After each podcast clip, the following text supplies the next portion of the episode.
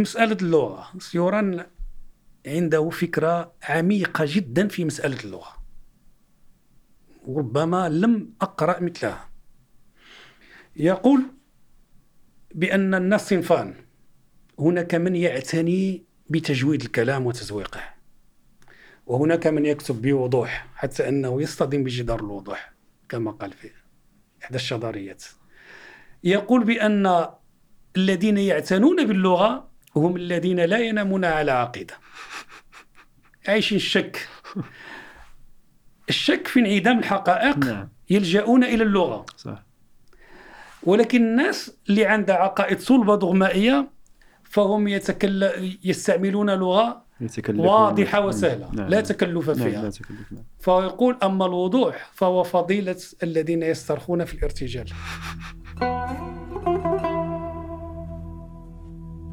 الآن سيدي عبد السلام نقف مع شكل جديد للرواية اليوم أو الشكل الذي طفى على السطح مؤخرا. خصوصا في العقود الأخيرة. منهم من يعتبره سردا في غاية السمو ومنهم من لا, من لا يقيم له اعتبارا.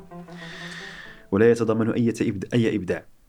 عنوان هذا الشكل السردي طبعا كما تعلمون هو الرواية العرفانية. طبعا أنا محب يعني لها قليلا لكن علي ملاحظات كثيرة عليها طبعا. طبعا منهم من تبناه وأصبح راع له ورائده ومبدعه بل وأصبحت الدراسات اليوم الأدبية يعني تهتم له وتسميه باسمه وتعلي من شأنه. كما قبل أيام صدر كتاب قرأت عنوانه آه، هكذا معنون العقل السردي مدخل إلى آه، الرواية العرفانية وكأن الرواية العرفانية أصبحت عقلا سرديا يعني في, في الواجهة. طيب آه، كيف ترى هذا اللون السردي؟ العقل السردي. نعم هكذا.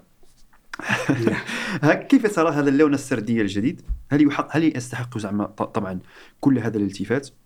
وهل نموذج العرفانيات مثلا كما يكتبها بن عرفة عديد بن عرفة الروائي المغربي تتضمن بالفعل لغة صوفية راقية أم آه، أم هي فقط رصف للكلمات آه، يعني في رومانسية يعني ملفتة وهنا ربما نتقاطع حتى مع مع علاقة الرواية بالتاريخ. كيف وظف آه، يعني كيف وظفت الرواية العرفانية التاريخ وهل يعني آه، يتضمن السرد العرفاني؟ أو هل يمكن مثلا أن نقول عن آه، السرد العرفاني بأنه بالفعل رواية؟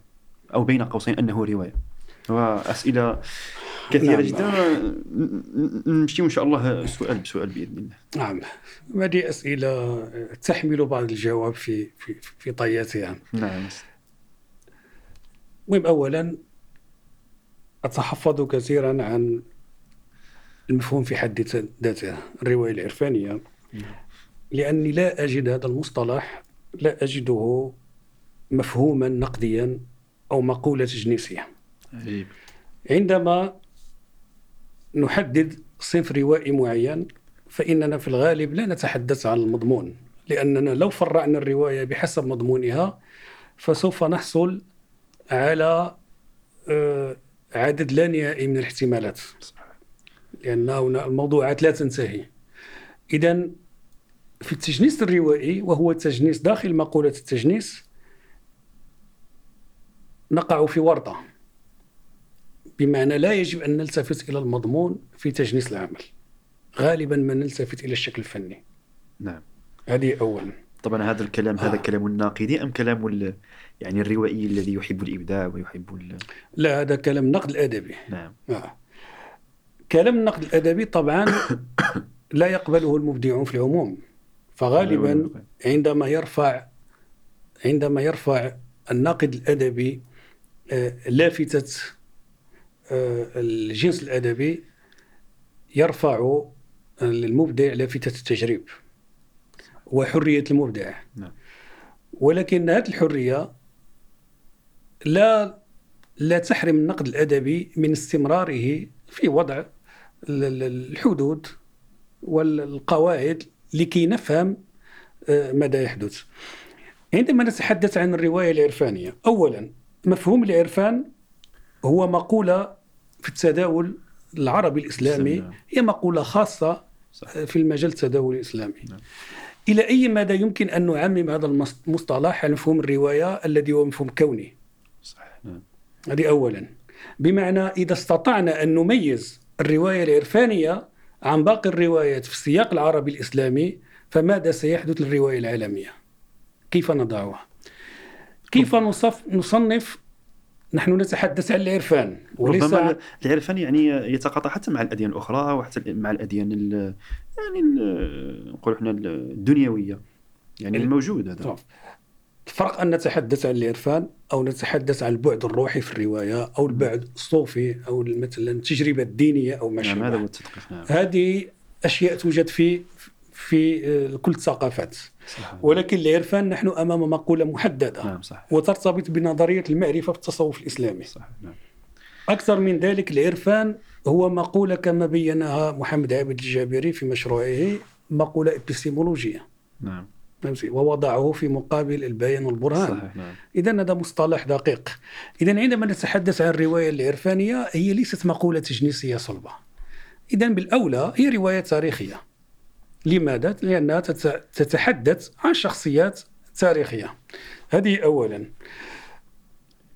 أشرت قبل في بداية هذه الحلقة إلى أن هناك دعوة إلى اعتبار الرواية أم الأجناس وإلى رفض مقولة التجنيس الروائي في حد ذاته بمعنى المطابقة بين الرواية والكتابة أو المطابقة بين النص والرواية. اذا إحنا أمام دعوات لتجاوز هذه التفريعات لأنه في الأمر في النهاية نحن أمام رواية. رواية كشكل فني. نعم. نحن لا نتحدث عن رواية مضمونية. وإلا تقسيمات مدرسية الرواية الواقعية والشمائية والرومانسية وروايه كذا وروايه البوليسية والشطارين. هذه مقولات مدرسية في الغالب. اذا الرواية العرفانية أنا ألاحظ بأن رغم الاهتمام مؤخرا ولكن ربما تكاد تنحصر في تجربة واحدة على ما أظن. ما هي أزمة أو ورطه هذه الرواية العرفانية؟ هذا هو السؤال الذي أطرحه. نعم. سوف أشرح لك أو سوف أحاول أن أوضح قليلا ماذا شكلت الرواية الحديثة أو متى ظهرت الرواية الحديثة. الرواية هي فن غربي وجميع المحاولات للبحث عن أشكال روائية في التراث العربي أو حتى في التراث الأوروبي القديم هي محاولة فاشلة. فالرواية تظل رواية. لا المقامة ولا الرواية الخبر التاريخي ولا القصص الديني ولا جميع لا علاقة لها بالرواية. الرواية هو فن غربي ظهر في بداية القرن 16 نعم. ظهر مع ظهور الفردية الحديثة ومع ظهور مجتمعات العلمانة. والرواية لا يمكن أن تظهر إلا في سياق هذه الفردية الحديثة. قرأت لناقد كبير فرنسي يتحدث عن علاقة ديكارت بالرواية بالرغم أن ديكارت لم, لم يتحدث عن الرواية. نعم. لم يتحدث عنها بالإطلاق. ولكن هذه الفرضية أو الذات الليبرالية الحديثة هي المعنية بالرواية. لماذا؟ في القديم كانت الملحمة. بطل الملحمة هو بطل يعبر عن كتلة اجتماعية. هو قوي بغيره. إذا هو يتحرك في إطار جماعي. صوت البطل الملحمة هو صوت الجماعة. نعم. يحمل همومها ويدافع عن قضيتها وعن معاركها وينتصر في النهاية. وتنتصر به الجماعة. هكذا أبطال الملاحم عبر التاريخ. لكن الرواية لا تتحدث عن انتصار الأبطال. تتحدث عن هزائم الأبطال, الأبطال. صح. يقول بورخيس في محاضرة عن الرواية يقول بطل الرواية الرواية تتحدث عن انحطاط الشخصية وليس عن سموها. قلنا قبل قليل بأن الرواية اكتشفت العالم الباطني للإنسان. ما معنى ذلك؟ معنى أنها استطاعت أن تقع على نقطة أو على عقدة الوجود الإنساني الفرد.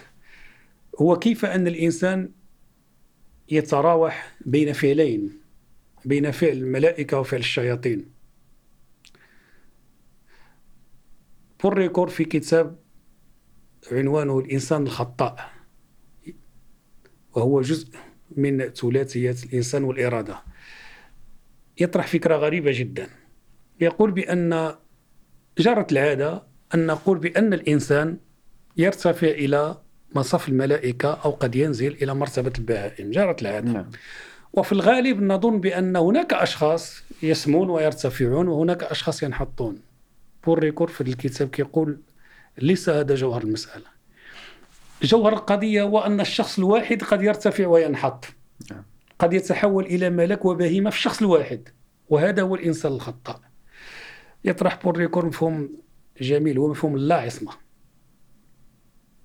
كيقول المفهوم لا عصمة هو الذي يجعل من الوجود الإنساني ممكنا. الوجود الإنساني بالعصمة غير ممكن. طبعا. إذا الوجود الإنساني يستند إلى مبدأ لا عصمة. نعم. أنا أقول بأن مبدأ اللا عصمة هو الذي يجعل الرواية ممكنة. لأن الرواية تتحدث عن السقوط الإنساني تتحدث عن هذا التقلب وتجعلنا نقوم بتنسيب للقيم والأخلاق. بمعنى رواية تعلمك ألا تحكم على الأشخاص تتواضع نعم. بمنطق الخير المطلق أو الشر المطلق. أو هذا أبيض أو هذا أسود. رواية توريك جميع الألوان. وتجعلك تتعاطف مع الشخص الخطأ. وربما تنقم على آه، الشخص السوي. مثلا في رواية الإخوة كارامازوف نعم، ديمتري مع صحيح. إليوشا. إليوشا الذي يتردد على الكنيسة ويصحب الشيخ زوسيما مع ديمتري السكير. عندما تقرأ الرواية تتعاطف مع ديمتري. نعم. رئيس البوسنة المفكر والفيلسوف علي عزت بيغوفيتش في كتابه الإسلام بين الشرق والغرب يقول بأن ديمتري هو الذي يعبر عن طبيعة الشخصية الإنسانية. وفي هذا الكتاب استشهادات روائية كثيرة جدا. صح زين. بمعنى الرواية تحد تكشف لك عن عمق التناقض في الشخصية الإنسانية. وأن الإنسان لا تستطيع أن تتكهن بالطريق الذي سوف يسلكه. معنى هذا هو الجوهر. جميع أعمال جميع أعمال آه، دوستويفسكي هي تنحو في هذا المنحى. تقرأ رواية الجريمة والعقاب. راسكولنيكوف يقتل امرأة عجوز يسطو. على مالها كذا ولكنك تتعاطف معه بشكل غريب. صح. بل تحبه. عنه. آه. رواية وحدها صحيح. قادرة على أن تنسب هذه القيم. إذا الرواية هي تتحدث عن الإنسان الحديث الذي تخلت عنه الجماعة الذي يواجه هذه الحياة بصدر عار ويواجه الأعاصير أعاصير الروح ونكبات الضمير وأزمات الفكر ولكنه يبحث عن الخلاص بمفرده. وعندما يخطئ ويسقط نتعاطف معه في هذا السقوط. جميع أبطال شكسبير يسقطون في النهاية ولكن نتعاطف مع سقوطهم رغم أنه سقوط مدوي. إذا هذا هو جوهر. ماذا تقدم لنا ال- ال- الرواية العرفانية من حيث البطولة؟ سيرة الصوفي ماذا تقدم لنا؟ تقدم لنا النقيض للشخصية الروائية. نعم.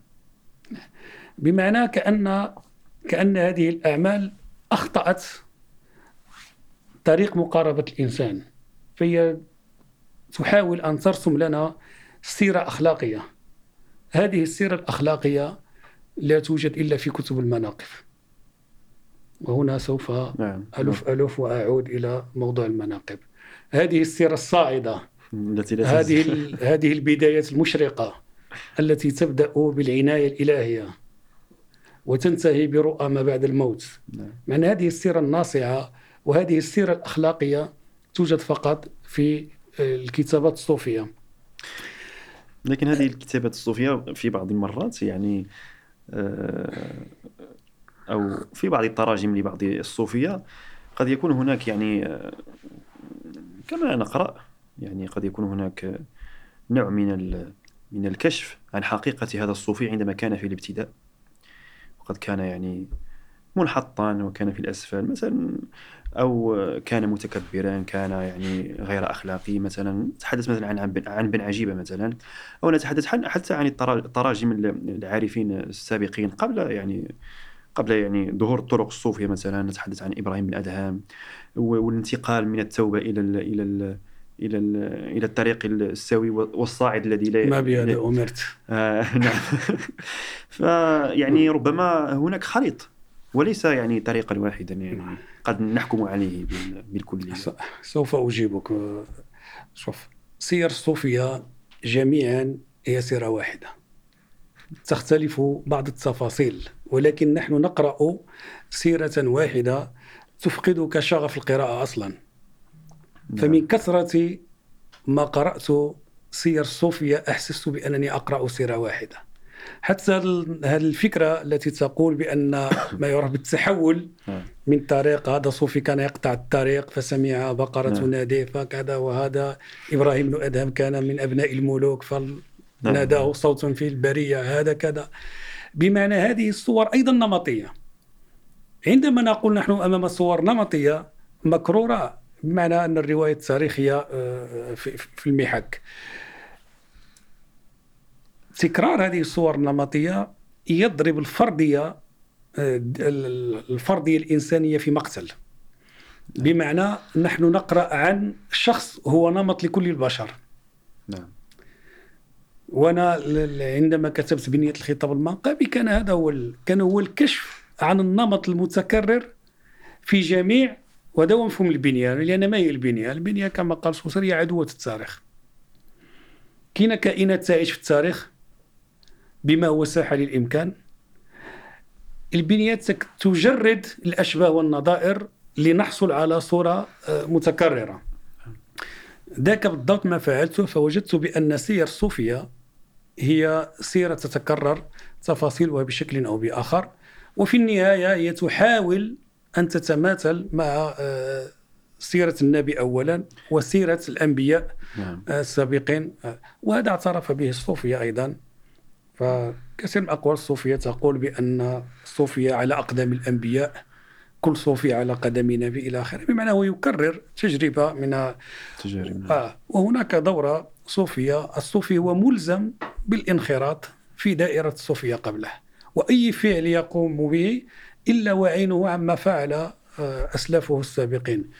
إذا غالبا ما تفتقد السيرة الصوفية لموضوع الفردية نعم. أستدل هنا برواية آه، آه، رواية الشهيرة لنجيب محفوظ. لا يمكن أن نتحدث عن الرواية دون أن نذكر نجيب محفوظ.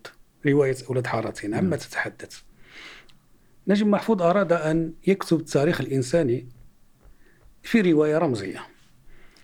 فتحدث عن هذه الحارة العجيبة التي يقع فيها بيت الجبل اللوي الذي يمثل الإله في الرواية ويتحدث عن الأنبياء جميعهم بأسماء تقترب. فموسى جبل لأن قصته ارتبطت بالجبل. آه، عيسى رفاعة آه، النبي محمد قاسم. معنا كلنا كل نعم. في آخر الرواية جاء البطل عرفة. في آخر الرواية عرفة رمز العلم.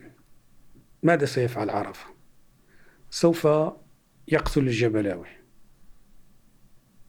الجبلاوي طبعا في الرواية هو رمز للذات الإلهية تعالى الله. طبعا عما يمثل به. آه. ولكن عرف الذي سيتجرأ وسيدوس حرم قصر الجبلاوي سيقع ضعيفا في براثن الفتوة فتبطره النعمة. نعم. ويبيع روحه للفتوة مقابل أن يحميه. هنا بقدر ما تحدث نجيب محفوظ عن هذا الانقلاب الذي أتت به العلمنة وانتقال من التفسير الديني إلى التفسير العلماني للحياة والوجود. بقدر ما تحدث عن هذا البطل الهش فعرف هو أسير فرضيته الضعيفة الهشة. فبقدر جبروته العلمي في ميدان العلم بقدر ضعفه الإنساني صحيح. لدرجة أن فتوة تافه سوف يسيطر عليه. إذا هذا هو التناقض هذا هو التناقض الذي عرفه الإنسان الحديث هذا هو السقوط الذي عرفه الإنسان الحديث فعرفه هو رمز لبطل الرواية الحديث. أبطال أبطال الرواية السابقين الذي يمثلون عصر الأديان هما أبطال بالمعنى الملحمي القديم. نعم. ولكن عرفه الذي يمثل الإنسان الحديث في فرضيته الهشة والطليقة الرواية العرفانية تخطئ الطريق إلى في نظري إلى معرفة الشخصية الإنسانية. فهي تحاول أن تبحث عن النموذج والرواية لا تبحث عن النموذج. والرواية لا تبشر بأخلاقيات جديدة. أخلاقيات الرواية الوحيدة هي المعرفة. والمعرفة أي معرفة الذات الإنسانية واكتشاف مج... طبقات مجهولة والأغوار الساحقة في هذه الذات. الأديب إيميل سيوران أديب تشيكي نعم معروف نعم. نعم. يقيم في فرنسا. عنده فكرة غريبة على يقول بأن الطهارة في الرواية لا تحتمل. وحده الدنس الذي يعبر عن جوهر الرواية. طبعا هذه مقولة متطرفة منها نعم ولكنها تحمل الكثير من الوجه. وغالبا علاش علاش ما يعرف بالادب الإسلامي والروايه الاسلاميه علاش ما عطاتناش نموذج نماذج قوية؟ لماذا فشلت في آه، في تقديم روايات آه، لماذا كانت فقيرة أصلا؟ آه. حتى في في لغتها. ليس فقط في اللغة والرواية لكي نتفق لغة الرواية هذا نقاش آخر.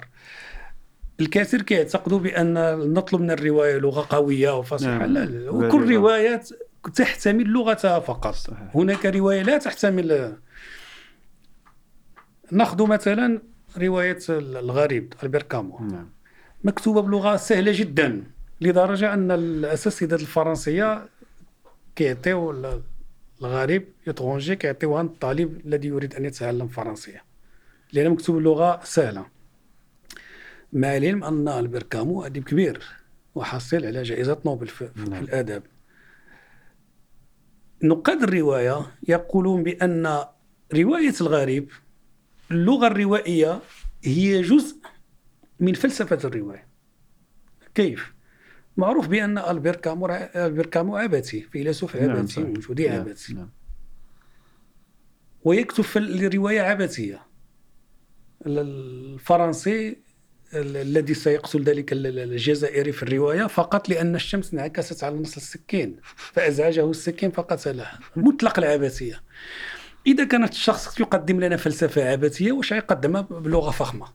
صحيح. سيقدمها بلغة عبثية عبثية نعم. معنى لغات تحتملها الرواية. صحيح. لأنه لو اعتنى بتجويد الكلام لن يكون عبثيا نعم. إذا هي كل رواية تطلب صحيح. آه لغتها.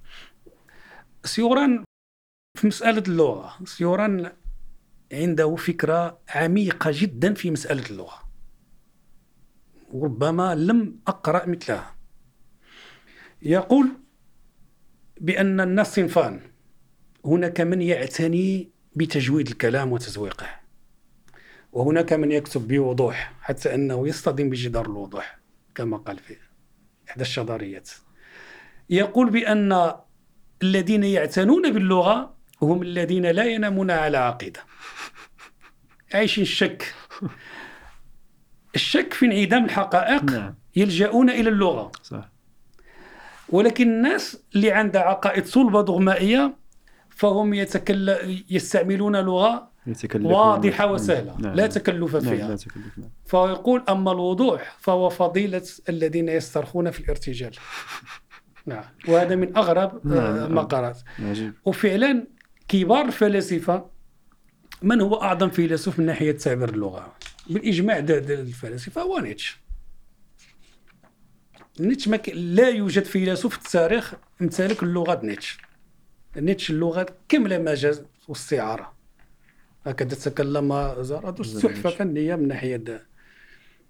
ولا يتكلم بغير استعاره نيتش يتكلم ب فهمتي يقول عن كتابه يقول كتابي هذا بنبرته التي تعبر آلاف السنين.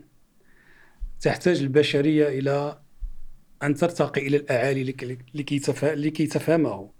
يقول بأن الارتقاء في الأعالي يصاب الإنسان بالدوار وبحشرجة في الصوت لأن الأمر يتعلق بالاهالي كذلك اللي يقرا الكتاب ديالو. كيفاش كيربط؟ نعم. عموما يتكلم بلغة ود اللغة هذه تعكس فلسفته المرتبة. وتعكس تصوره للعدميه بمعنى بالتالي فهي منسجمة معه. منسجمة معه نعم. اذا هي اللغة اللغة هي أيضا ال- كما يقول هايدجر لغة بيت الوجود.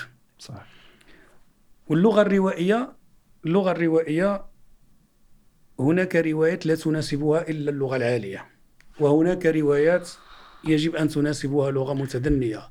وهناك روايات فيها. تعدد نعم. لغات بين المحكي والفصيح.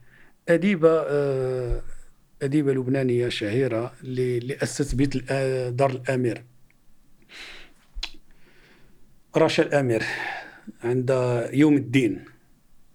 عندها رواية من ناحية اللغة تحفة تحفة أدبية. نعم. ولكن طبيعة العمل الروائي يتطلب ذلك التجويد اللغوي لأن بطل الرواية أديب ومهووس بالمتنبي. إذا اللغة عالية. ربما الرواية ككل هي نموذج للغة الرفيعة. من الروائيات اللي كيعتنيوا غاية الاعتناء باللغة ديالهم أحلام السغنمي ولكن نمط ما تكتبه آه، تناسبه تلك اللغة. ولكن هناك أعمال روائية. إذا نحن لا نطلب الفصاحة أو التفاصح في الرواية آه، بالإطلاق. نطلب لغة سليمة. متناسبة مع ال... متناسبة مع مع يكتب. العمل وطبيعة الشخصيات. صح بعض الروائيين يترك العمل وتت- وتحس بأن الروائي يتحدث. نعم ربما. القارئ عنده يعني نقول إحنا نظرة مختلفة. مثلا دابا أنا عن نفسي حينما أمسك رواية ما وقد أخبرتك بهذا آه، حين أفتح على الصفحة الأولى وأرى أن الكاتب يعني أو أشعر مع الكاتب بأنني كأنني أجر قطا على حصير فانني فإنني أترك الرواية مباشرة. لا ألتفت للأمور المتعلقة بالسرد إلى غير ذلك.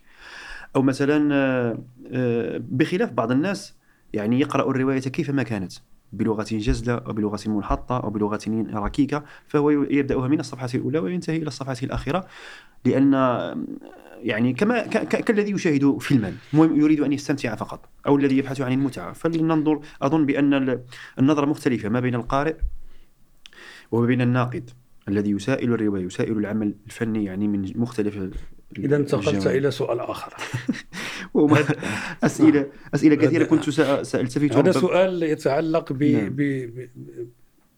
بكيف نقرأ الرواية ربما هذا نتركه يعني في ال- في التمام ديال الحلقة نعم. لأنه مهم جدا وربما نعم. يفتحنا على لا، آفاق أخرى أنا ربما يعني سأتقاطع مع مع مع ما يمكن أن نقول عنه بأنه آه، آه، اسمح لي مهم. آه، سوف أضيف مسألة إلى اللغة الروائية لأني أعتقدها مهمة. نعم. أحد النقاد الفرنسيين دوفون على ما أعتقد كتب كتابا عنوانه فكر اللغة الروائية. في هذا الكتاب تحدث عن دور الرواية نعم. في انتقال اللغة الفرنسية من اللغة الكلاسيكية الرفيعة إلى اللغة الشعبية بمعنى كان له دور كبير في آه، تحول آه، ال- ال- اللغة الفرنسية المستعملة؟ اللغة نعم. المحكية لأن معروف بأن ال- ال- اللغة الكلاسيكية لغة رفيعة رفيعة جدا صحيح. وربما لا يتعاطاها الجميع نعم.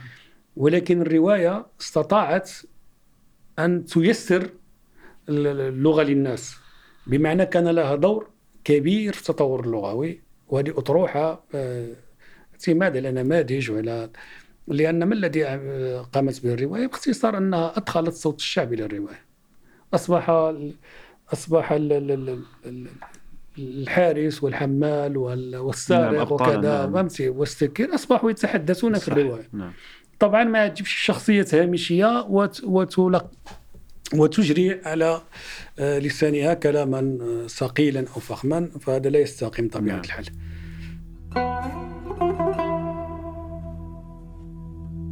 سيدي عبد السلام آه، يمكنني أن أقول يعني حسب اطلاعي بأن ما يقرأ أو ينشر يعني خصوصا مؤخرا ويطبع عددا من الروايات على أعلى مستوى مثلا خصوصا في السياق العربي حسب الاطلاع البسيط يتسم بلون من الكتابة ربما نطرح عليه بأنه كتابة في الطابو وال- والمحرم.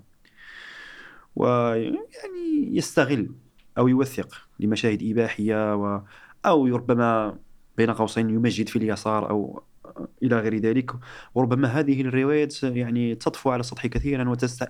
وتجلب شهرة كبيرة جدا بل هي التي تكون في الواجهة وتطبع من. من قبل يعني دور نشر كبيرة جدا. وعلى أعلى مستوى لماذا أصبح اليوم الطابو تجارة رابحة في الروائيين وربما بعض الروائيين اشتهروا. بالطابو أساسا وبالكتابة فيه وربما حتى هذا هذا مفهوم الطابو يعني أصبح خ... خ... فيه خلط يعني حتى على مستوى المفهوم يعني لم يعد محددا. أه، ما رأيكم سيدي في هذا ال... في هذا الكلام نعم والموضوع؟ محمد. موضوع الطابو آه، درجة العادة على أن المقصود بهذا الموضوع هو الثلاثية الشهيرة وهي آه، السياسة والدين نعم. والدين والجنس. صحيح. ولكن في الغالب الحديث عن الطابو ينصرف تحديدا إلى العنصر الثالث نعم. اللي هو عنصر الجنس الذي يحضر بشكل لافت في الرواية الحديثة عموما. نعم. هذا الموضوع ربما مرتبط بسياق غربي تاريخي ما يعرف ب- ب- بالثورة الجنسية في أوروبا. صح أو ثورة الجنس. معروفة هذه الثورة من الإضرابات الطلابية 67 نعم، في صحيح. فرنسا. نعم. آه، انهارت ال- الأسوار و- أصبح وبحا كل ما شيء كان نعم. آه كان آه، محرما. نعم. غالبا إحنا المحاولات ديالنا تأتي في سياق التقليد. الغريب أن موضوع السياسة غالبا من روائي يمارس رقابة ذاتية. فهو في موضوع السياسة يتكلم بحذر. في موضوع الدين تحضر الجرأة. لماذا تحضر الجرأة؟ لأن السلطة لا تعاقب على نعم. الجرأة في سياق الدين ولكن السلطة تعاقب على الجرأة في سياق. الحاكم نعم صح وهذا من جبن الكتاب لأن آخر فئة تتسلح معروفة بالشجاعة هي الكتاب وما على مقولة راسل الذي سئل هل تس هل تستطيع أن تموت شاهدا قال لهم لا بل أريد أن أحيا شهيدا أو شاهدا. آه، موضوع الدين هناك جرأة وفي الغالب من فئات لا اعتقادات معينة. كما أشرت في الغالب هناك انتماءات يسارية. نعم. الضجة التي أحدثت بعض الروايات التي منعت مثلا وليمة لأعشاب البحر لحيدر آه، كاتب السوري والروائي المشهور. بعض روايات آه، صنع الله إبراهيم. صح. آه، هناك أعمال أثارت ضجة بجرأتها على الدين. هناك أعمال أوغلت في آه، في مشاهد الجنس نعم. أو ما سميت بالمشاهد الإباحية. إذا السؤال الذي يطرح ما علاقة الرواية بهذه الأشياء؟ أنا في تقديري أن الرواية فن. وعندما نقول فن فالفن ينتمي إلى علم الجمال. والفن لا يناسب القبح. أتذكر حوارا طريفا للمسرحي المغربي آه، عبد الكريم برشيد آه، سئل عن أحد الأفلام المغربية الذي أحدث ضجة لإغاله في هذا الجانب. نعم. فأنحى باللوم والتوبيخ على هذا العمل. فسأله الصحفي فيما يشبه المصيدة أو الفخ. قال له إذا لقد شاهدت العمل. فأجابه برشيد قال له لم أشاهده ولكن القبح له رائحة. كان جوابا موفقا في نعم، الواقع. وذكيا. آه طبعا القبح له رائحة. صحيح. أنا لا أتحدث عن رواية أخلاقية تمارس التبشير ف فضرر التبشير ليس أقل من ضرر في العمل الأدبي. كان كنقصد ليس أقل من ضرر ال- ال- الإباحية. لأن الرواية ليست من مهمتها التبشير وإلا كفت عن أن تكون أدبا ورواية. كذلك ليست من مهم- من مهمتها أن آه، تستبيح الأخلاق والأعراف إلى آخره. أنا أنظر إلى هذا الموضوع في علاقته بالرواية. بمعنى موضوع الجنس مثلا هو مقبول في الرواية في حدود ولكن عندما يتحول إلى موضوع بذاته هذا شيء آخر. ثانيا تجد أكثر المقاطع التي تعبر عن هذا المشهد غالبا مقحمة في العمل الروائي لا تناسب معمارية العمل نعم. الروائي قد تقف في بعض الأعمال على مقاطع على مقاطع تشير إلى جنس أو تصفه ولكن بشكل عابر نعم. بشكل عابر أو حتى بشكل شبه مفصل ولكن في العموم تحس بأن تلك المقاطع تنسجم مع معيار معمارية العمل الفني ولكن من خلال التجربة فإن أغلب ما يكتب لا علاقة له بالبناء الفني بل هي مقاطع تقحم ربما لأغراض تجارية إقحاما نعم في نقاش سابق تحدثنا عن رواية نعم. عزازيل صحيح عزازيل زيدان آه. ذلك المقطع الذي يصفه زيدان ويوغل نعم. في وصفه في الحقيقة لا يناسب تماما مسار الرواية لا صحيح. يناسبه بالإطلاق صحيح. خاصة أنه يقول بأن الراهب الذي يتحدث وذلك الكلام لا يمكن أن يكتبه راهبا. نعم صح.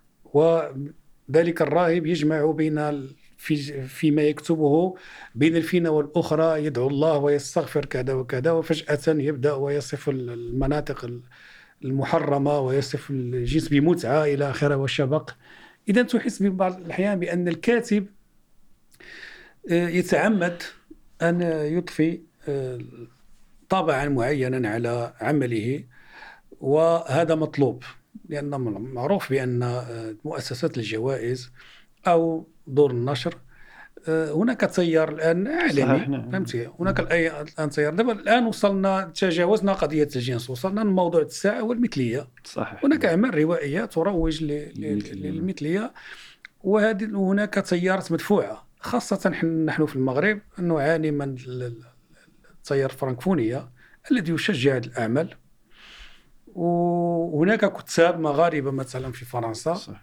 يكتبون آه، نعم. أعمالا آه، تسمى أدبا ولا علاقة لها بالأدب مدفوعة من جهات ولكنها أعمال ضعيفة جدا والكثير مما يصلنا آه، منها كاتبه لا يستحق وصف الأدب أو وصف الروائي لا من قريب ولا من بعيد نعم. طبعا المعيار أنا في نظري بالدرجة الأولى يجب أن يكون معيارا فنيا وبالدرجة الثانية يجب أن يكون معيارا أخلاقيا. لأن طبيعة الحال نحن نتحدث عن واقع معين. الواقع فيه من الطابو الكثير. صحيح. في في حوار مع صنع الله إبراهيم كان دفع دفع عن روايته تلك الرائحة. فقال له روايتك آه، آه، تحفل بعبارة نابية ومشاعر وكذا وكذا. فقال لهم آه إن تصوير القبح يحتاج إلى بعض القبح. وهو جواب صادق صحيح. ولكنه لا يحتاج إلى الكثير من القبح. نعم. قبحا آه. مخففا لأن يظل يظل في النهاية العمل الأدبي نعم، وعمل فني. وينتمي إلى آه، علم الجمال الاستيقاظ الاستيقاظ نعم. والفن يجب أن يحتفظ بأدواته. هذا هذا هو المعنى. وإلا فأين شجاعتهم فيما يتعلق ب آه، بجانب سياسي؟ أنا في في لقاء مع في توقيع لرواية محمد الأشعري. أظن روايته ثلاث ليالي. يتحدث عن عصر الحسن الثاني. بالكثير من الإلغاز والتعمية وكذا. وفي مداخلة طرحت قلت له بأنه تعامل بحضار وكذا وكذا وبأنه صمت أكثر مما تكلم. و آه، ألجم حيث كان ينبغي أن أن ينطق. نعم. والغريب أنه رد علي بحدة وكذا وفهمتي السيد تقلق. ماذا يعني هذا؟ يعني أنه هو محمد الأشعري وهو روائي كبير في الحقيقة. وله خلفية يسارية ومناضل قديم. هو يؤمن بأن ما قلته صح هو استشعر بأنه لم يستطع فعلا أن يتكلم. لهذا كان كانت حدته في الرد. صح. آه. وإلا فكان ممكن أن يقول الكثير عن عصر مظلم لكن هذا هو ال- ال- ال- الإشكال. نعم. أنا من بين النقد الذي وجهته لعبد الكريم الجويطي في روايته الأخيرة. عندما تحدث عن ثورة 73 المعروفة بأحداث مولي وعزة انتقد الثورة بشكل ساخر ولم يتفهم أصحابها بتاتا ولم يتعاطف معهم بتاتا. وكان مما قلته في آخر آه، مقالة كتبتها قلت له لقد حرم آه، جويطي ما علم بأنها رواية عظيمة لقد حرم جويطي الثورة من أي تعاطف. وبالمثل فقد عاقبته الثورة وحرمته من معرفة أسرارها ال- الأسرار التي تقبع في بطن كل ثورة. عجيب. بمعنى كان ال- صحيح. الحرمان متبادل نعم. لأن الرواية ما هو المطلوب؟ المطلوب هو أن نتفهم دوافع الشخصيات وأن نحاول أن ننصت إليهم. صح لا أن نتعامل ولكن آه، في حوار مع الروائي نفسه اتصل بي بي وتحدث عن أن هناك أجزاء ثلاثة قادمة من هو يكتب رباعية وقال أن في بعض الأجزاء سيتحدث أبطال من داخل. وسينصت. إليهم نعم. وسينصت إليهم. وهذا جيد. نأمل خيرا. إن- كان ذلك. عموما هي ال- ال- الرواية مكتوبة بنفس عالي. وإذا كانت رباعية فهي مل- ملحمة حقيقية سوف تكون في الرواية الحديثة إذا آه، الطابو يقاس بميزان الفن. هذه أولا؟ ثانيا يمكن أن يقاس بميزان الأدب. نعم. نعم. ولكن في الوقت نفسه لا يمكن أن نعاير الرواية ب- آه، بمفاهيم أخلاقية أو بمفاهيم دينية أو بمفاهيم الحلال والحرام. فهذا لا يناسب العمل صحيح. آه، الروائي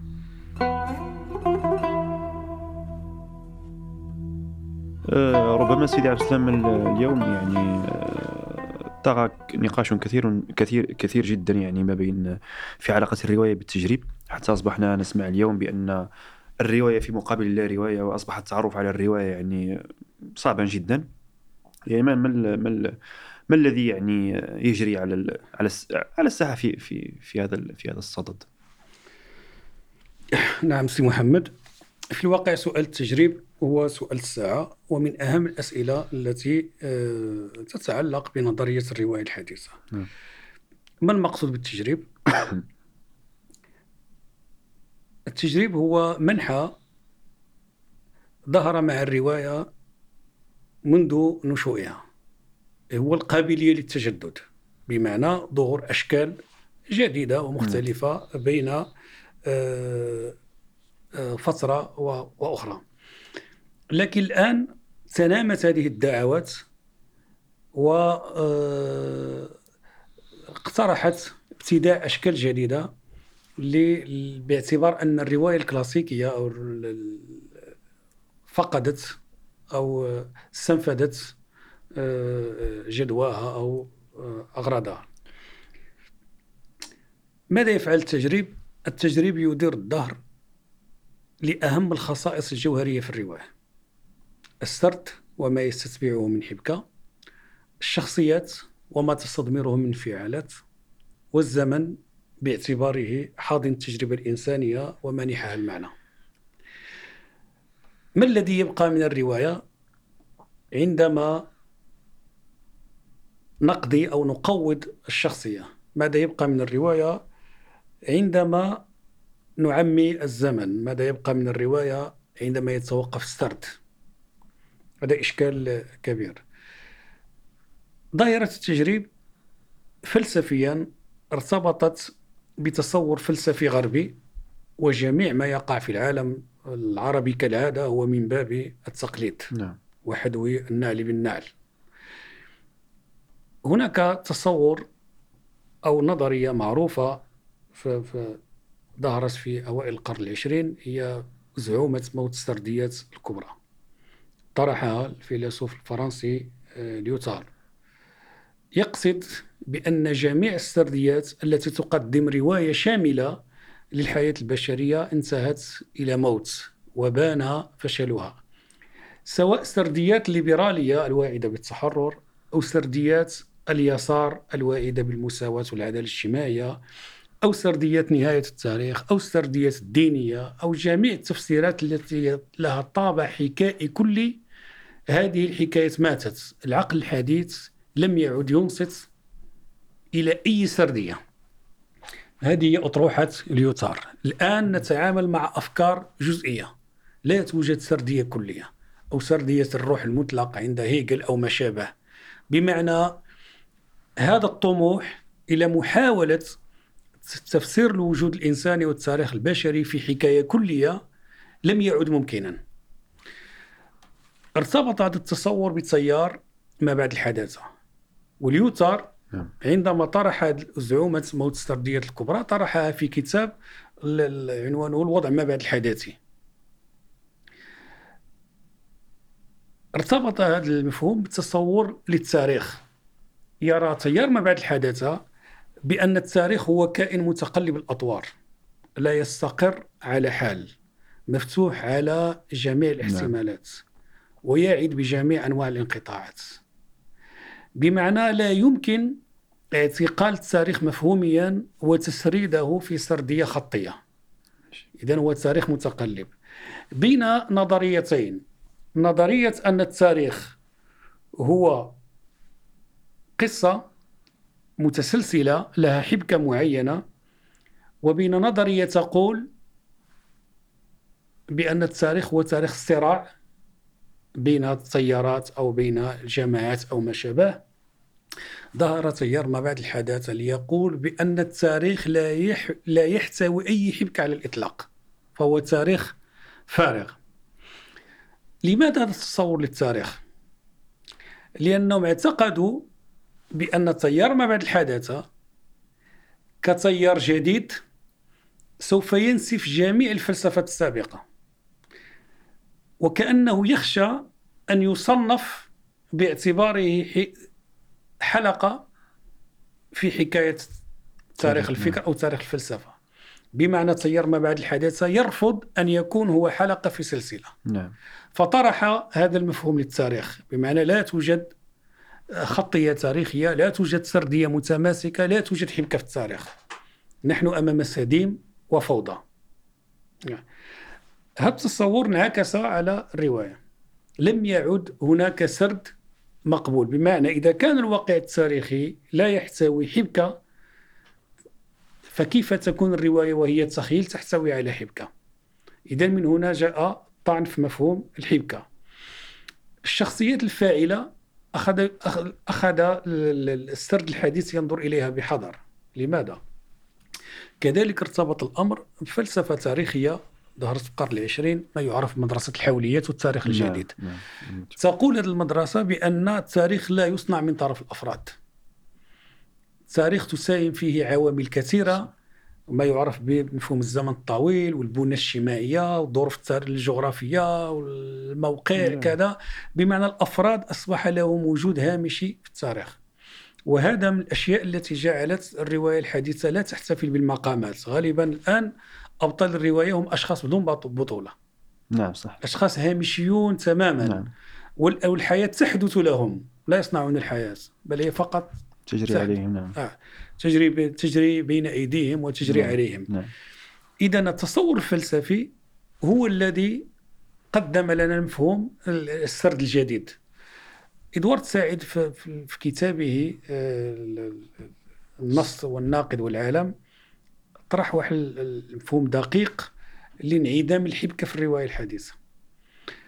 قال بأن تحول المجتمعات الغربية من من من من عصر الإيمان أو العصر الديني من العصر العلماني أو ما سماه ماكس فيبر بنزع السحر على العالم. نعم.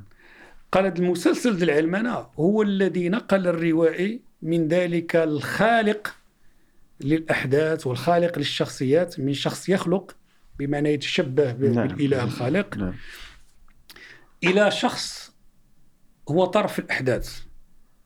بمعنى لم يعد الكاتب من من المحور إلى الهامش. بالضبط. نعم. لم يعد الكاتب يلعب دور الخالق. صح. أصلا هناك حظر من هذا المفهوم. نعم صح ليس هناك خلق. هناك سبيل ما كاين. بالضبط. نعم. اذا هذا تفسير آه، فلسفي عميق. اذا نجد بأن ما يحدث على مستوى النقد الأدبي أو الإبداع الروائي غالبا ما ما يستند إلى خلفيات فلسفية أو خلفيات تاريخية معينة. دائما يجب أن نبحث عن الفلسفة التي أدت إلى هذه النتيجة. الآن في الغرب مسلسل التجريب هو مرتبط بفلسفة. إيطالو آه، كالفينو الروائي الإيطالي الشهير عنده واحد عمل روائي غريب. لو أن مسافرا في رح في ليلة شتاء فهاد الرواية يقدم لنا أنصاف الحكايات. لا حكاية مكتملة وكل حكاية بدون خاتمة. بمعنى هو يعكس مفهوم التاريخ الجديد. صح يقول في مقدمة الرواية في ضرب من ال- ال- الميتا سرد يقول ها أنت ذا تأخذ بين يديك رواية جديدة لإيطالو كالفينو لو أن مسافرا في ليلة شتاء سوف تتعرف عليه من خلال نبرته المميزة. ثم يقول مهلا من قال لك أن هذا الروائي له نبرة مميزة؟ بالعكس هو كل في رو... كل في كل رواية له نبرة خاصة. مم. وهذه النبرة الخاصة هي التي تجعل منه مميزا. تخيل هو يتحدث عن تجريب من عمل إلى عمل. لم يعد التجريب من مرحلة إلى مرحلة. فهمت نعم. أو من روائي إلى روائي داخل الروائي الواحد هناك تجريب من رواية تجربات كثيرة نعم. إلى رواية. نعم. آه اللعب اللعب بالحكايات بالخواتم بالشخصيات إدخال الروائي في صلب الأحداث. إدخال شخصيات واقعية. وبعض الأحيان هناك ما يعرف ب ب ب بالتأكيد على تخيلية آه، العمل. مثلا في الرواية الكلاسيكية هناك مفهوم ما يعرف بالإيهام الواقعية. يحاول الروائي أن يجعلك تعيش أحداث الرواية وكأنها واقعة. بمعنى كأنك تعيش أشياء واقعية وتتأثر. يسمى الإيهام بالواقعية نعم. ومجموعة من الحيل والألاعيب التي تتيح هذا الشيء. في ل- رواية التجريب الحديثة على العكس. يؤكد لك الروائي في كل لحظة بأن هذا عمل تخيلي جون فاولز في روايته عشيقة الضابط الفرنسي يجعل إحدى الشخصيات اسمها فرويد. وجميع آه، عفوا داروين ليس فرويد داروين. وجميع الإشارات في الشخصية تتوافق مع داروين فهو باحث في الحفريات وك- وكذا بمعنى هي تتوافق مع الشخصية التاريخية ولكنه يلح كثيرا لأنه ليس داروين الذي نعرف نعم. ويقول هذه شخصية اختلقتها وكذا وكذا.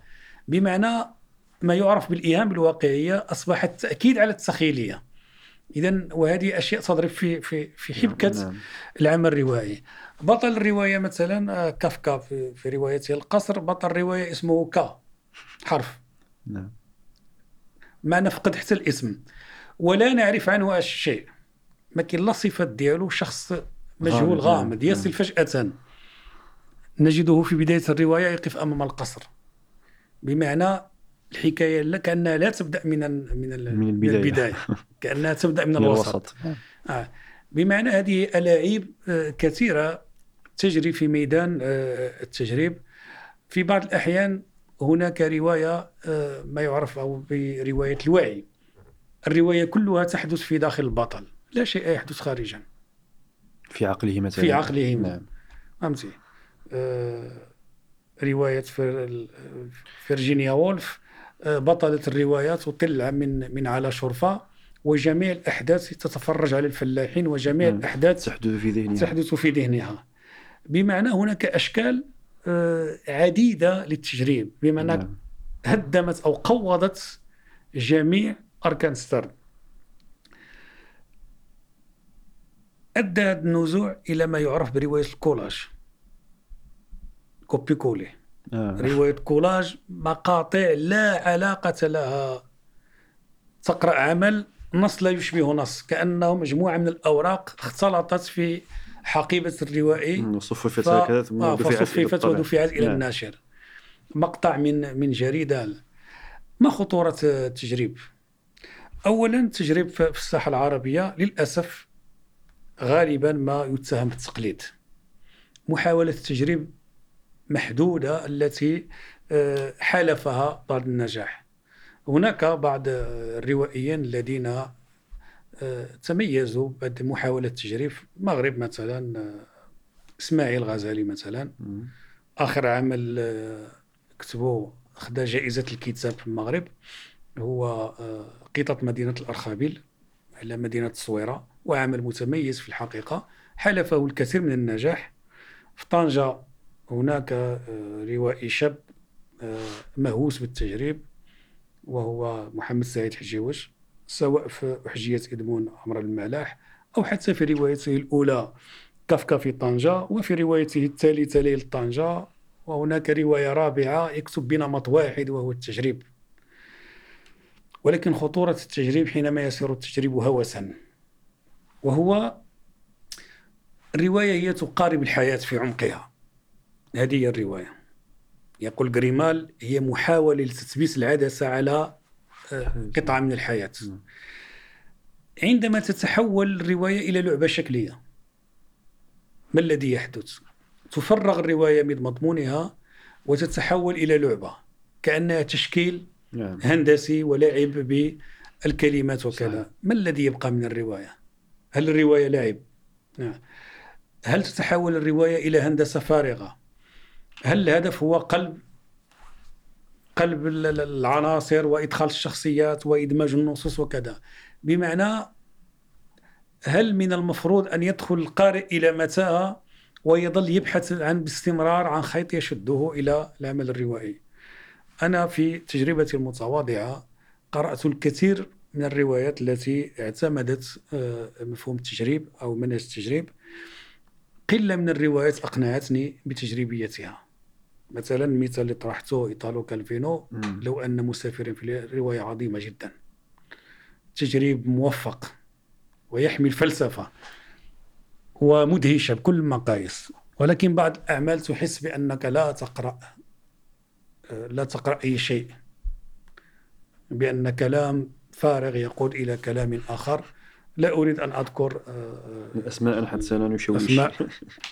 نعم فهم. لا نخلق جدل ولكن هذا هو هذه هي ورطة لكن الغرض مفهوم طبعا. آه، ربما سيدي عبد السلام والسؤال هذا يعني آه، يطرحه كل قارئ وكل شخص يريد أن ينفتح على عالم الرواية وبه نختم. والناس تتحدث عن المنهج كثيرا. لأن يعني البعض يعتقد بأن القراءة أو قراءة الرواية هي مجرد مثلا اقتراح عابر أو اختيار عشوائي. ف كانها فيلم يعني يقترح عليك شخص ما فيلما. فتشاهده فتستمتع به ثم تنصرف كيف نقرأ الرواية وما هو المنهج يعني؟ الامثل للغوص فيها كيف نبدأها؟ كيف ندخل إلى غمارها باعتبار يعني ما تناولته طبعا معنا في في البودكاست وكل هذا يعني هذا الكلام العميق جدا عن الرواية بأنها ليست شيئا عبثا وليست على الهامش بل الرواية تصنع المجد الإنساني وتخبر عن عن عمق الكائن الإنساني. نعم سي محمد. آه، الفيلسوف الألماني آه، شيلر نعم. كان له مقالة شهيرة يدرس فيها الشعر. ميز بين نوعين من الشاعر. الشاعر الساذج والشاعر الطبيعي أو الشاعر الحساس. شيلر يقصد بهذا التمييز بأن الشاعر الساذج هو شاعر يكتب الشعر بالفطرة دون أن يتأمل في أدوات الشعر. المثال مثلا في الشعر العربي والشعر الجاهلي. نعم. بمعنى كتب الشعر دون التأمل في أدواته صح. أو في أوزانه وإيقاعاته. كتب سليقة هكذا يعني. طبعا سليقة. التنظير جاء فيما بعد. صح. إذا هذا هو الشاعر الساذج. الشاعر الحساس هو الذي يمتلك أدواته. الصناعة نعم. يكتب الشعر وعينه على, على الوسائل والأدوات نعم. والفن. الروائي التركي أورهان باموك وهو حائز على جائزة نوبل أيضا في الأدب. استعار المفهوم من شيلر وأصدر كتابا بعنوان الروائي الساذج والروائي الحساس. يقصد الحساسية الفنية. فقال بأن هناك نوعين من الروائي كما هناك نوعين من الشاعر. نعم. هناك الروائي الذي يكتب بدون برنامج يكتب الرواية هكذا. وهناك الروائي الذي يكتب بالأدوات الفنية. قاده هذا التمييز إلى التمييز بين قارئين.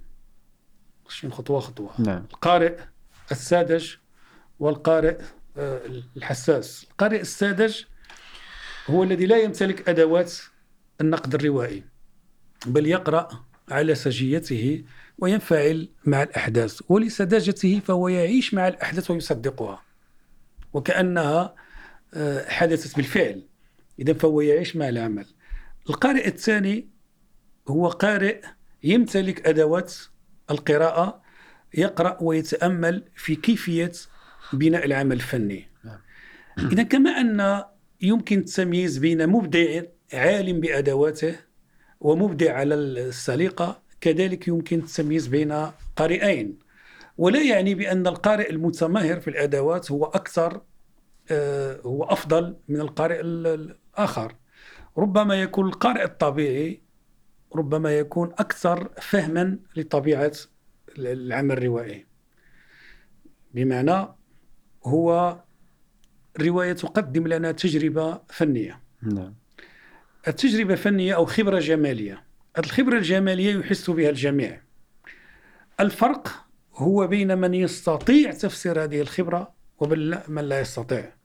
قد نقرأ سويا عمل عملا معينا ونعجب به سويا ولكن قد تجد صعوبة في تعيين وتحديد مبهمات العمل. نعم. وكيف مكامن آه نعم. وقد أجد أن الكثير من الأساليب التي مكنت لهذا العمل. هذا التمييز يقودنا إلى تمييز آخر هو ما يعرف بالنظرية الأدبية الحديثة من المعروف بأن في القرن 19 وبداية القرن العشرين أعتذر مع آه، المد العلموي حاولت بعض المدارس الأدبية مد نظرية النقد الأدبي بما افتقدته دوما وهو التجريبية. فاقترحت قواعد محددة لدراسة النصوص على منوال المناهج العلمية. طبعا المدرسة الأشهر هي الشكلانية نعم. هذه المدارس كتب لها السؤدد والشيوع طيلة القرن العشرين ولكن في الأخير تعرضت لمراجعات كثيرة هذه المراجعات كانت من داخل خيمة البنيويين والشكلانيين مثلا في روسيا ميخائيل باختين كان من كبار الشكلانيين. نعم. ولكنه قدم نقدا لائعا لاذعا في كتابه المبدأ الحواري للنظرية الشكلانية نقده مهم جدا ماذا قال؟ قال بأن النظرية الشكلانية للأدب تقارب النص الأدبي من مدخلية العناصر اللسانية واللغوية فماذا تفعل؟ هي تجزئ العمل الأدبي إلى أجزاء صورة جمال فقرات نعم. نصوص كذا وتبحث عن الارتباطات والعلاقات وتجرد الأشباه والنظائر يقول باختين بأن هذا العمل هو ينتمي إلى علم اللسان اللسانيات لانغوستيك في حين أن العمل الأدبي ينتمي إلى الفن يقول بأن العناصر اللغوية للسان تختلف عن العناصر البنائية للعمل. الأولى تنتمي إلى علم اللسان والثانية تنتمي إلى علم الجمال. وشتان ما بين علم اللسان أو علم وعلم الجمال. يقول هذه الدراسة تنحو باستمرار إلى الإنزياح من الشعرية اللي هي نظرية الفن نعم. إلى اللسانية من هنا تواترت النقود آه، لدى المناهج الأدبية ما ال- الناقد المغربي عبد الرحيم جيرام سراب النظرية له كتاب عنوانه سراب النظرية كتاب مهم جدا وفيه نقد لاذع لهذه آه، المناهج. إذا أخذت مراجعات تتواتر لتبين حدود هذه المناهج في قراءة النصوص. ظهرت تيارات مثلا تيارة النقد الثقافي التاريخانية الجديدة دراسة ما بعد الكولونيالية آه، المنازع التأويلية المدارس التأويلية. هذه كلها كان الهدف الأول هو التمرد على آه، النظرية الأدبية الجامدة التي تقرأ الإبداع بأدوات مضبوطة ومحددة. في قلب النظريات يقف شامخا آه، الناقد العالمي إدوارد سعيد. فقد كان سباقا في الحقيقة إلى قراءة آه، الأدب بامتدادات خارج نصية أي بامتدادات ثقافية نعم. وتاريخية. قلة الكل سمع بكتاب الاستشراق صح. ولكن قلة يتنبه أو يعرف بأن كتاب الاستشراق هو اعتمد على نصوص روائية وقوض الاستشراق نعم. بنصوص روائية. وقل من يتنبه فكتاب الاستشراق كما يقول أحد النقاد بطرفة هو الكتاب الذي يعرفه الكل ولم يقرأه أحد هذا هو صحيح يعرفه من عنوانه فقط من, من نعم. عنوانه فقط إذا الآن هناك مراجعات للنظرية الأدبية الجامدة مثلا في السياق العربي عندنا عبد الله الغدامي كان نعم. معجبا كثيرا بالبنيوية. له كتاب آه، من آه، تشريحية آه، كيقصد بها التفكيكية. كان كي كيسمي رولان بارت كيسميه فارس النص والناقد العظيم إلى آخره. من بعد ذلك انقلب على المنهج وكتب كتاب النقد الثقافي. ودعا. إلى تجاوز النظرية آه، النقدية آه، السياق الفرنسي تودوروف كتب واحد كتاب نشرته دار تبقى المترجم الادب في خطر والأدب في خطر من هذا الجانب هو اسقاط نظريات جامدة على آه، على النصوص الأدبية لأن من طبيعة الأدب الإبداع والنظريات هي تحاول أن تضع الإبداع في قالب معين العالم العربي لم يكن بمبعدة عن هذه التحولات فقد ساهم في آه، تظهير الإبدال التأويلي في قراءة النصوص والحديث عن قراءات إبداعية كذلك نعم. بمعنى القراءة تتحول إلى إبداع آه، الناقد العراقي تامر فاضل له نص جميل يقول يجب أن نقرأ النص بعينين مفتوحتين ونتحسسه بالحواس الخمس بالأصابع ونشمه ونشمه بالأنوف ونستمع إليه بالآذان وندخل إلى عمق النص بمعنى الخروج من ضيق النظرية والقذف نعم. بالنص في لجج العالم الحي. باختصار الآن حتى القراءة التي تعتمد أدوات محددة لم تعد مقنعة. الآن العالم يميل إلى اعتبار الأمر يتعلق بتأويلات. هناك الآن دابا القراءات التأويلية هي السائدة. نعم. وكل يؤول العمل بما لديه من ادوات شكرا نعم. جزيلا سيدي عبد السلام على هذا التطواف الجميل جدا والممتع حقا في عالم الرواية والأدب. وسعداء طبعا باستضافتكم في بودكاست طواسين. ولنا إن شاء الله لقاءات أخرى. ونسعد بذلك حقا. فالمنبر منبركم في نهاية المطاف. نحن نحبكم طبعا. آه، شكرا جزيلا للمشاهدين والمتابعين لبودكاست طواسين. طبعا لا تنسوا الاشتراك والتفاعل والتعليقات ب طبعا ملاحظات وإفادات واقتراحات أخرى. آه، ولنا لقاءات قادمة إن شاء الله مع ضيوف آخرين.